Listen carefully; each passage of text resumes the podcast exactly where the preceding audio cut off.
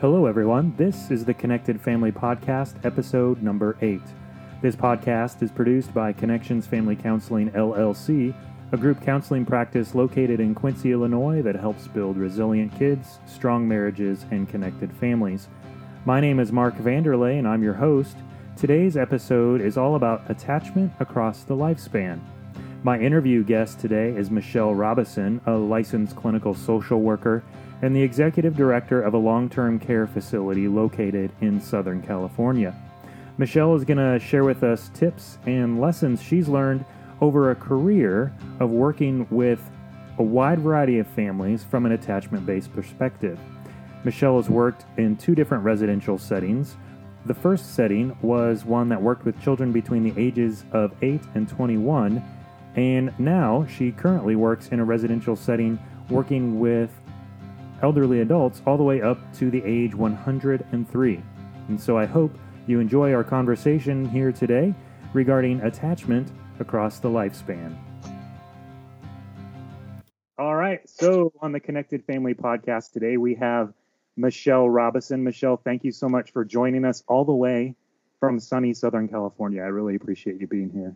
I'm really happy to be here, Mark. Thanks for asking me. Yeah, no problem. So I should say as we begin, I have to I have to drop the bomb, which I think is that you're actually my sister. Yes, your older sister. My older and smarter and wiser. Yes, wiser, much wiser.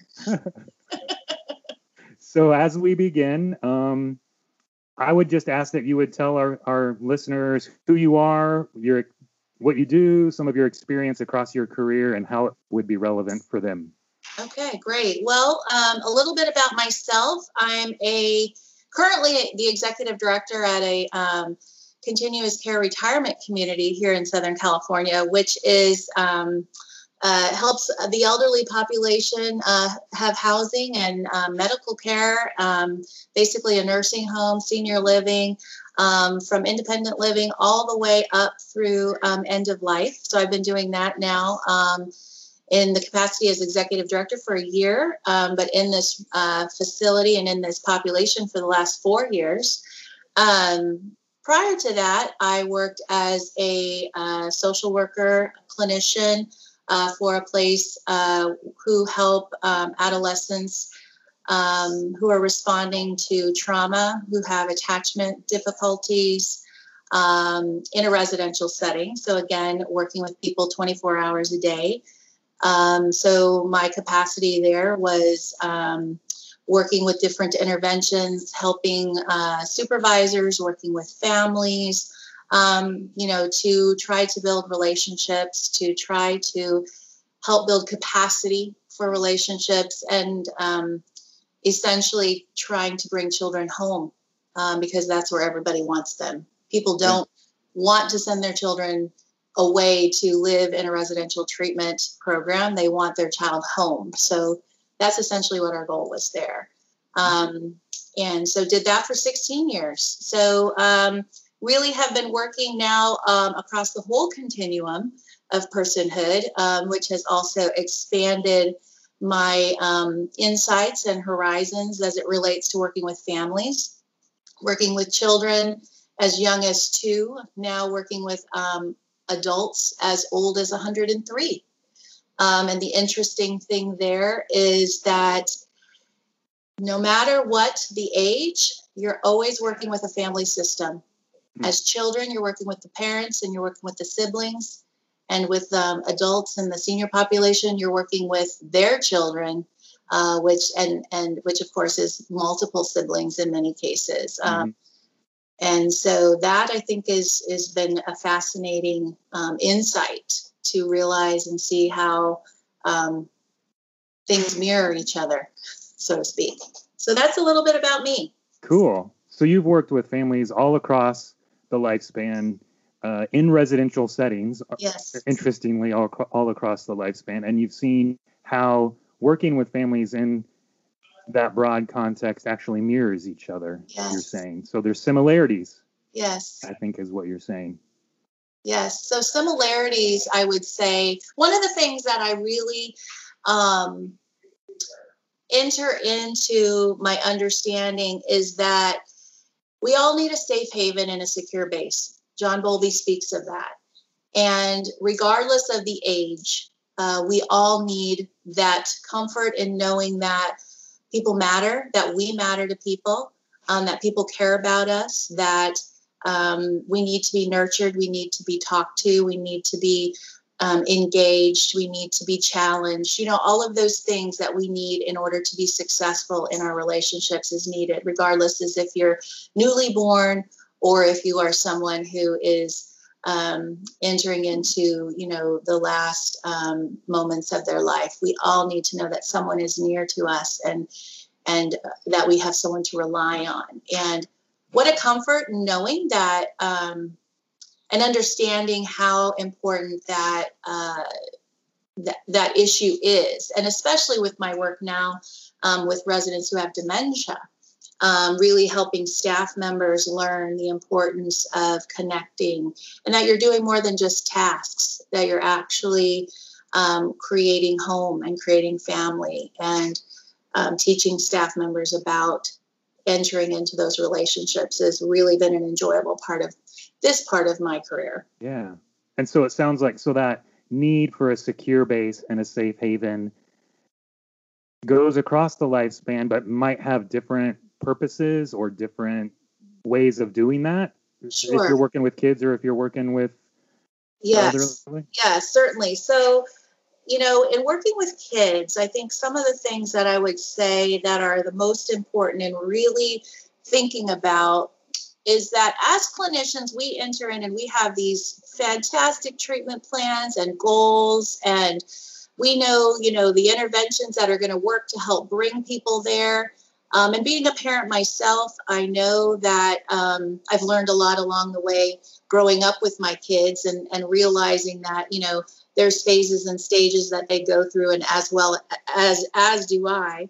Um, but as as a clinician, I think we have to remember to give people something that they can sustain, you know, in their life. So if you're going to your clinician or you're going to your therapist and um, they um, give you 10 goals that you have to achieve on a daily basis, that is not sustainable. We need to be identifying one thing that you can do differently to enhance the dance, to change the dance, to improve the relationship with you and your child.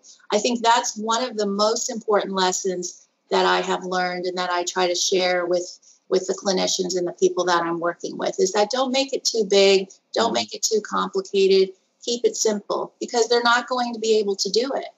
Oftentimes, people in, who are coming for therapy are in crisis. They want to do things better. They don't need, you know, to have five different things that they need to do in order to make it better. They just need one thing they can go home and practice and report back if they did it or not. And that's one one step every every day in the right direction. That's mm. one big key I think I would learn.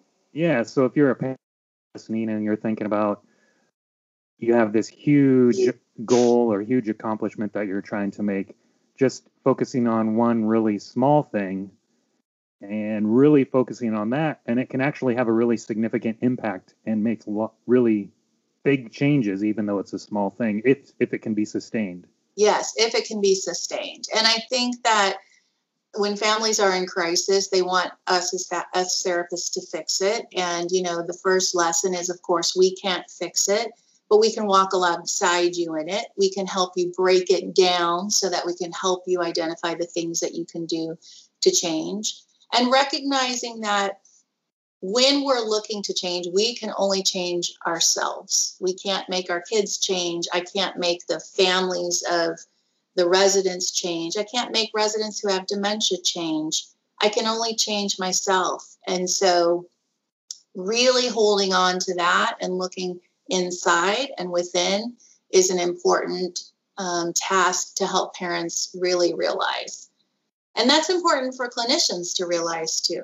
Yeah. You know, as we all know, we need to be doing our own work. We need to be addressing our own issues because Otherwise, those issues come out, you know, in our work with our families. And so um, I think as a parent, um, realizing that, you know, there are things that are going to come up that I need to be dealing with in my own um, work, so to speak.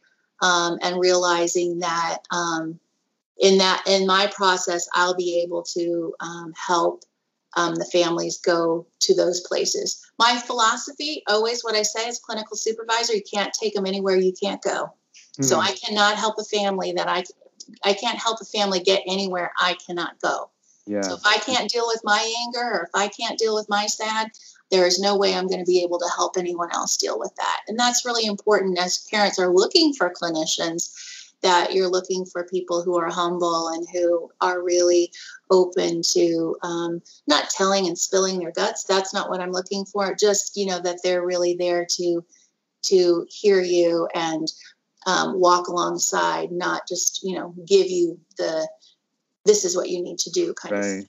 Right. Right. So when you're looking for hope, you're or help, you're looking for someone who seems to have done their work right. on their own and be a whole person and right. be pretty mature themselves. Right. But then also know that they might be challenging you as a parent to be doing some of that same That's work and true. growing as an individual too. That's very true. That's, That's very always, true. As a parent myself, I know that always get that's always a little bit the scary and difficult part. Oh, of course. I mean, especially as you know, our kids are growing up and becoming teenagers. You know, I mean, that is um, you know, certainly, and we no longer have the same level of, um, uh, what's the word? Control, influence, influence um, on on choices that our kids make. You know, um, we can uh, hope that the work that we've done with our kids or the way that we've parented um, prior to that is going to uh, sustain itself, so to speak. But you know, we we essentially are not responsible for what our kids kids' choices are. And so that's, you know, something that we do have to remember as parents. Um, you know, we're, we're always, there's always so many sides of us in, in the, in the office, you know, and that's something we always have to keep in mind. Mm-hmm. I always say to parents, I don't know if this is fits within your perspective or not, but no matter what happens, particularly moving through the teenage years, no matter what happens, no matter how far off the deep end they go in behaviors or whatever, at the end of the day, what you want with them is you want relationship. Right. And if in 10 years after the teenage years you can come back and get together with them and and look back on the teenage years and, and have maintained relationship, that would be success in some as yes. And you know, I would say that the the um one thing that I've learned is that in order to maintain that relationship, sometimes I have to provide high levels of acceptance now, acceptance is not necessarily condoning. Doesn't mean I'm condoning behavior. And I think that sometimes people don't understand there's a difference. And as parents, there is truly a difference between accepting your child's behavior and condoning their behavior. And I've gotten into some difficult conversations with people about that. Um, but I guess at the end of the day, my goal, as you've mentioned, is to maintain that relationship and help walk that child through it. And so if you know my uh, my acceptance of, of what's happening in that current moment allows the conversations to continue allows the dialogue to continue. It doesn't shut it off. It doesn't put them into a sense of well i guess i don't have anyone to talk to about this. It, it continues the dialogue so that when the child comes to the point that they're able to really see that there were con- if there are consequences to their behavior and able to move through that they can later say to you hmm you know i know that you've really you're really there for me. I know that you've really got my back on that. And and i can say you know i don't agree as i said with those decisions but i'm glad that we're on this end of it. Um, and i can speak to that from experience. So it, it it really truly has allowed the relationship with my now older child entering she's 22 now entering you know adulthood that you know we've walked through some patches together which i haven't always been so excited about. Um, but we're moving on the other end of that and she's becoming the adult that i would hope she would be so. And that's because of it. i truly believe that's because of that whole concept of accepting while not condoning, but accepting where she's at right now and walking into it with her. Yeah, and what an exciting place to be as a parent in many ways. Oh, it's very exciting. It's a relief to know that it actually the theory does work. you know, I mean, because that's so much of what we base our work on, right? Is Yeah, theory, yeah. and we have to trust the process. That's what we as clinicians are always telling our parents: trust the process. And so, this brief, you know, uh, five year, four year, you know, experience that I've had with one child, you know, and it's going to look different for every kid, but has really proven that, you know, if I follow my own preach preaching and my own um, I, uh, I, you know ideas about um, theoretical stances that um, you know things are moving in the right direction. And is she always perfect? Absolutely not but that's not what i expect from her. You know i expect i expect um, you know relationship i expect communication. So Right. that's my goal you know? Yeah. so that now i can take that into my work with families. And not that i would be speaking about all of that necessarily but that you know um, i have some confidence now that um, what what we are um, talking about that there is hope you know in in difficult situations and circumstances. And you know we're in it together when we're when we're clinician and family and and you do need to find support as a parent you know. Mhm. um, so many times so many of the parents that i worked with were so isolated. You know that was another one of those challenges especially if they had children who were acting out and making a scene and especially in public or you know family members well meaning you know would say what are you doing wrong? You know what's what's wrong? What's the situation? And you know parents don't always feel like there's a safe place to talk about you know what is truly going on. We have to keep you know keep everything you know in check so that it looks looks right Mhm. especially with social media nowadays you know i mean just you know everybody's kids look so perfect and how do you get your kids to sit still for a picture? You know i'm just like really because my kids you know they're looking this way and that way. But you know i think as you've as you've said and i i, I like to think too the bottom line is we need to be authentic to who we are you know? And i think as um, a person in, in in therapy or a person coming to to you for therapy you know they want to know that you are an authentic person so that they can truly be their authentic self. You're going to accept them for who they are you know pictures looking all, all of the crazy pictures and and and everything you know Right. and um, to give them hope um, and and help them you know find their their own unique path Yeah. Okay. So that's kind of the, you know, working with the younger side of the age spectrum and thinking about what parents can uh, be thinking for their younger kids or adolescents. Those same parents who are living with adolescents and young kids might also be caring for their elderly parents at the end of their life. I think we, you know, Yes. we're going to be there before we know it exactly um, with either of our sets of parents. And so, how does that apply in that type of a situation? You know, it's really challenging because I've been there with my in-laws. You know, my in-laws are both passed away, and so I was a young, uh, younger parent. You know, in my early mid thirties, early forties, and was dealing with um, issues with the the in-laws, and so it's it is a real challenge. And I think that is an excellent um, thing to always check out. You know that these parents may not just be dealing with their children, child issues. There may be a lot of other issues that don't even come to the surface. And so, getting a really good history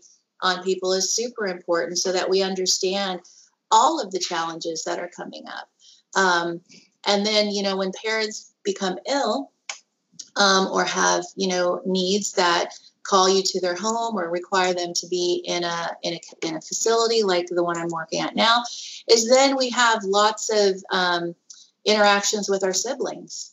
And so, depending on how the relationships were, you know, in early childhood or mid adulthood, um, it can significantly impact, you know, how things are going to go um, for these last years with with your um, your parents. Um, you know, I've had many situations recently now with really good uh, sibling relationships um, that have a few bumps in the road. Um, I've had some some difficulties, particularly with family members who have um, a parent who has dementia, um, where a sibling is now the power of attorney um, or conservator, and there's not agreement about how to handle mom or dad, and Mm. so there becomes lots of side taking, and we in fact see people who are 50s, you know, 60s, reverting back to early behaviors, early sibling rivalries, mm. early early early ways of relating, um, because mom and dad aren't there to to uh, tell them to stop it, so mm. to speak, because they're now having to work out their um, relationships. And so, if there hasn't been a lot of uh, repair, or if there hasn't been a lot of communication, I think it's really challenging to to do that successfully. And so I've had to refer families to family therapy, mm-hmm. you know, because I'm I don't try to be their therapist in the capacity that I am now. I certainly listen, but you know, the the challenges that come along with sibling issues related to parents who have dementia is very very significant um, and requires a lot of support uh, yeah. for these families. So, you know, the thing is that's so interesting working across the lifespan is that at the end of the day, they're all people and all people have behaviors and all people have behaviors that need some sort of assistance or intervention. And so, regardless of the population I'm working in, I found that it all boils back down to relationships, to attachment, to connections. How do we connect? How do we not connect? How does this this um, way that I'm talking to you right now trigger something that might have happened when we were kids? Um, you know, it's it's it's a very fascinating um, journey that I'm on. And when I first thought about even coming in and moving uh, uh, into this population of people, I wasn't sure. But at the end of the day, I go back to what Bowlby says: is we all need a safe haven and a secure base. And so I was working in the, you know, in a very um, vulnerable population with children, and now I'm working in a very vulnerable population with the with adults, and I feel the same principles apply. And I'm happy to be able to impart some of that experience to people in this um, in this in this population because this is a very highly medical field, um, and so we're only now seeing the importance of, of bringing in, you know, trauma informed understanding, um, bringing in, you know, how how purposeful relationships can be, and so I'm happy to be able to be a part of that. Yeah, I mean, it's incredibly interesting, and that need for secure base, safe haven throughout the course of life. I was, as you were talking, I was even thinking, you know, in the world of working with the elderly where you are now, it's almost like roles are reversed. The children who once saw their parents as the secure base and safe haven are now in some ways acting as the secure base and safe haven for their parents. Is that what happens? Yes that's what happens. And i mean it's it's the roles are very reversed. And children talk about how challenging that is because who's their safe haven and secure base? Probably a spouse but if there isn't a spouse or if there isn't a significant other or there isn't a, a true support network around them, they're often left to flounder. And that becomes really super challenging. Um, and so um, role, roles are very reversed.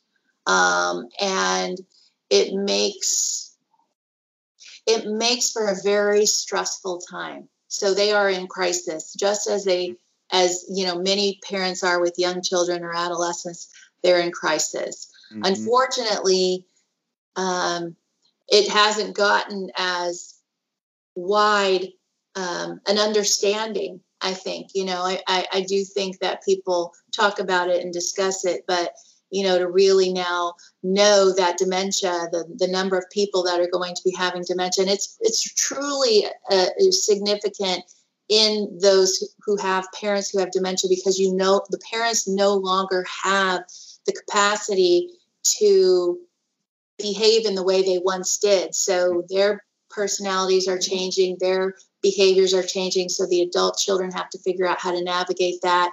And that's a really new new thing for them to try to figure out. You know, if a parent was always, you know, pretty in charge and running the show and saying this is what we're going to do and now they're not doing that anymore anymore kids are like uh who does uh, that now and which who does that now gonna right? be the one and that's and probably when some of that conflict arises yes yeah. and so we have to say one of you guys needs to decide to stand up. Oh, well, well, we're we can't do that. And it's like, one of one of you guys needs can you tell us one of you guys needs to mm-hmm. stand up and so you know that throws that throws them into a whole new role which then brings on you know uh, additional um, challenges you know with that and how they see themselves and you know loss of their parent. And i mean there's oh there's just a lot you know there there truly is just just a lot. And so really as thinking about it you had the opportunity to walk parents through this crisis stage of their life with you know children and adolescents when you worked in residential treatment there. Mm-hmm. and now you're doing really in many ways the exact same thing walking families through again a crisis situation. What do you think? So it's almost like how do we help families who are in both of those stages to think about you know maybe there's three takeaways or there's three or a small number of things that you know whether they're in either of those spots would be applicable to how do I prepare how do I walk through this or how do I prepare myself for this? Any thoughts about that? Um well I think one of the first things is to find support for yourself um, being isolated is not helpful at all. And so many of these people are isolated on either side of the spectrum. Um, maybe because, you know, and, and with the elderly, it could be environmentally because siblings live all over different parts of the country. It could be, um, you know, because of strained relationships. So finding that sibling, you know, support is difficult. Um, it could be because people have passed on. Um, with the children, we already talked about how easily it is to be isolated from one's peer group when kids mm-hmm. are having struggles and being difficult. So, finding true support, you know, um, is probably one of the most important things. Um, I think also um, really finding uh, people are learning how to listen. Really, um, that's one of the things I think that I, as a parent, struggle to do um, sometimes. And so I'm quick to, even though I focus on being accepting, as I talked about, um, you know, really learning how to do that, learning the difference between acceptance and condoning, learning to recognize what your own buttons are going to be, because Lord knows my buttons get pushed all the time. I am by far not a perfect parent, but I really try to, at the end of the day, take a look back and say okay what what part of this do i need to own and how do i apologize for my mistakes um, and so I think that's an important mm-hmm. lesson to be teaching our kids, but also entering into relationships with our siblings. You know, it can really help to diffuse a situation or, you know, uh, rather than let that same dance continue, how can I move forward in um, changing this dance? Mm-hmm. So that would be um, another thing. Um, I think oh there's so many other things i think just at the at the end of the day just recognizing that you don't have to be perfect mm. you know it's okay to be good enough um, and figuring out what good enough is i think with social media as we talked about there's this not just social media but everything that's portrayed everywhere is that there's this mm-hmm. ideal way that we should be and we're comparing ourselves constantly to that and i always accuse my daughter, my middle daughter, who's 18, of thinking her life is in the movies. You know, that's what she has to compare herself to. So she does you know, live near LA, you know. She does live in LA. And so, but she truly does think, well, that's not how graduations are, or that's not how proms are. And it's like, what are you living in the movies? And I think we as we're we as adults are comparing ourselves constantly. And so um really recognizing that, you know, good enough is okay. It doesn't have to be perfect every single time. And if you're willing to take a step back, reflect on it, and own your stuff and enter in and move forward, you know, in a more positive way and let some of the old baggage go, you're going to get through it. And you're going to get through it if you have supportive people around you. So I think that would be some of my take homes, you know, from the things that I've learned that, you know, it's it's it's not you need to be connected right? You need to be connected. You need to find connections regardless of where you are you have to find people you can talk to. And as an introvert okay hmm. ambivert you know, sometimes I just don't want to do that, but I have to be intentional, you know, and so I think that's another thing is finding ways to be intentional in your relationships, children, friends, church, work, you know, saying yes to things, saying no to things so that you can make sure that you are, you know, available in the ways that you need to be. Yeah, awesome. So finding support, learning how to listen, and the fact that you don't have to be good, you don't have to be perfect, just good enough, which goes back to that idea of authenticity that we talked about earlier on. So I am so thankful for having this conversation with you and that you are willing to uh, talk with me. It's been awesome, and I think it's going to be really valuable for maybe the five people or so who are going to listen to this. we'll see, right? We'll There'll see. be a couple. We'll see. Maybe a Uh, couple. yeah, Maybe a couple. But yeah. um, it's been fun either way, just to learn and listen to it. So yeah, I love you- talking with you, Mark. yeah, have a great day. Okay, talk to you later. Yep. Thank you for listening to the Connected Family Podcast. We're dedicated to helping you build resilient kids, strong marriages, and connected families. If you'd like to continue the conversation about attachment across the lifespan, please join our Facebook group at facebook.com backslash groups backslash the Connected Family Podcast. This group consists of additional resources, discussion, discussion regarding episode topics, and support for building a connected family. You can also follow us on Instagram at Connections Family Counseling and our website at connectionsquincy.com.